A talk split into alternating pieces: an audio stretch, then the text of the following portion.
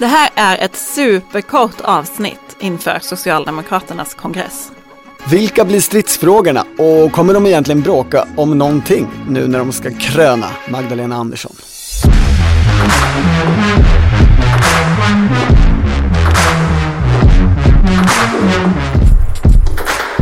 Det här är Politiken med Maggie Strömberg, Anne Reuterskiöld och Torbjörn Nilsson.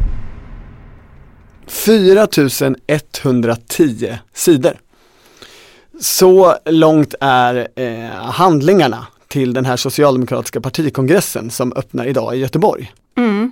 Har du läst dem Maggie? Det är som att de är gjorda för att man inte ska kunna läsa dem. Jag pratade till och med med en person i partistyrelsen som sa att frågan är om partistyrelsen har lyckats läsa alla dessa eh, handlingar. Nej men det är, det är extremt.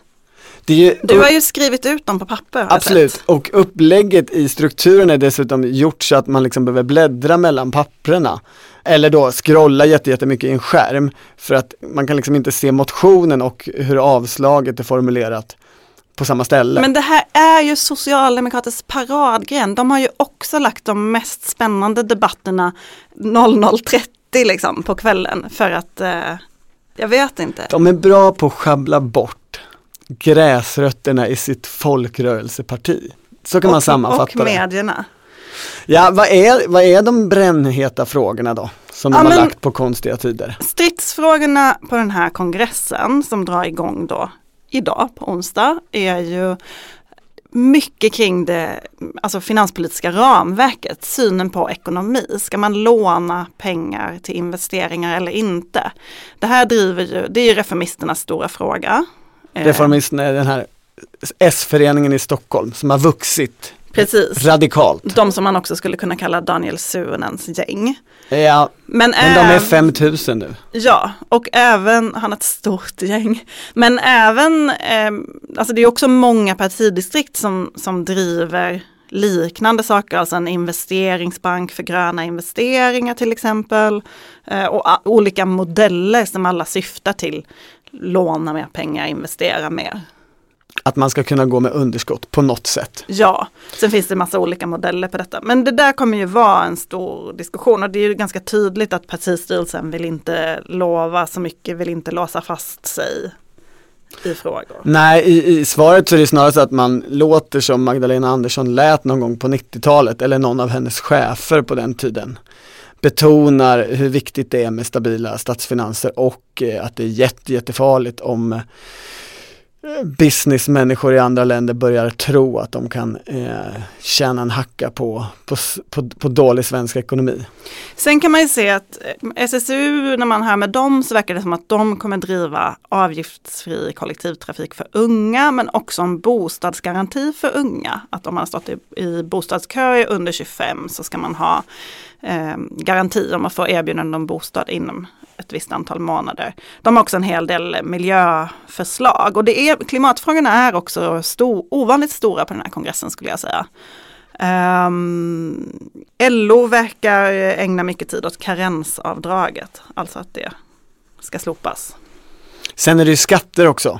Det, det är också eh, reformistdrivet, men heller inte bara reformisterna. Det kommer ju från Skåne och, och från andra håll.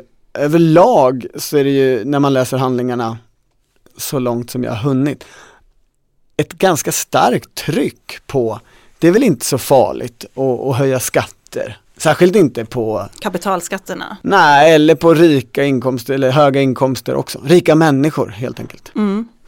Ehm, och det, det blir spännande. Där är, finns det en diskussion om att många av de förslagen fanns med i den jämlikhetsrapport som ju Magdalena Andersson ledde och presenterade i våras. Men att de förslagen nu inte har tagit sig in, in i handlingarna. Där har ju partistyrelsen verkligen inte velat låsa fast sig utan har väldigt luddiga formuleringar.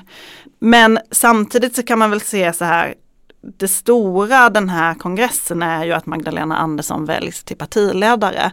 Att hon har stöd från alla distrikt, att hon väljs på en kongress och inte en hastigt ihopslängd extra kongress för att någon har tvingats avgå.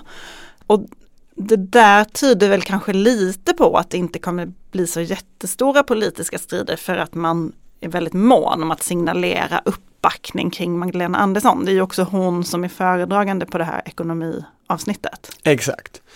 68 höll jag på att säga, men inga människor sitter ju på Sveavägen 68 längre av betydelse i det här partiet, utan de sitter ju på andra ställen. Men därifrån är linjen väldigt tydlig att det här ska vara en kröning. Så de här reformisterna och andra människor som vill radikala idéer, de, de får nöja sig med vagt formulerade målsättningar i riktlinjerna och sen ska det vara Magda show. Det ska bli intressant att se vilken inramning de ger till henne. För när Stefan Löfven höll sitt linjetal 2013, visst var det då de hade ställt upp en publik bakom honom? Med ja. lite som amerikanskt. Välkomna till formandet av en bättre framtid. Välkomna till Socialdemokraternas 37 ordinarie kongress. Med de orden förklarar jag kongressen öppnad. Eh, det ska bli intressant att se rent vad de ägnar sig åt visuellt nu, om de kanske har porträtt på olika kvinnor som har varit viktiga i Socialdemokraternas historia. Accepterar Magdalena Andersson sånt bjäfs?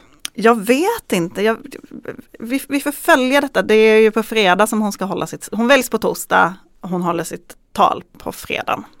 En annan fråga som jag också tycker ska bli spännande att följa är migrationsfrågan, där det finns en hel del motioner om att eh, ensamkommande eller de som har stannat, eh, fått stanna med gymnasielagen ska få amnesti och också att man ska ändra försörjningskravet för anhöriginvandring. Och den där debatten har man ju faktiskt inte hört i Socialdemokraterna på ganska länge. Det har varit väldigt tyst internt tycker jag i migrationsfrågan. Så det ska bli spännande att följa. Får jag fråga, vet du vilken tidpunkt på dygnet och vilken dag de har placerat den här debatten?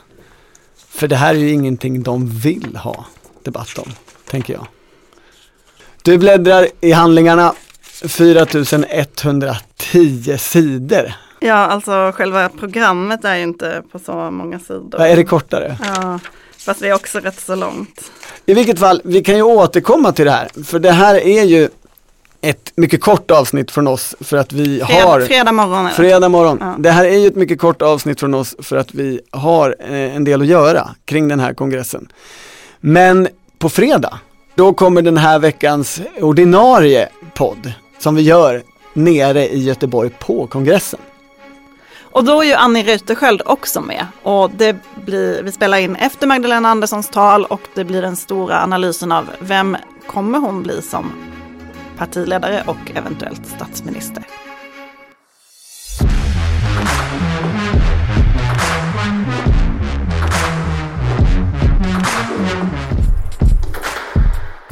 Du har lyssnat på Politiken, en podd från Svenska Dagbladet. Ansvarig utgivare är jag, Anna Kareborg.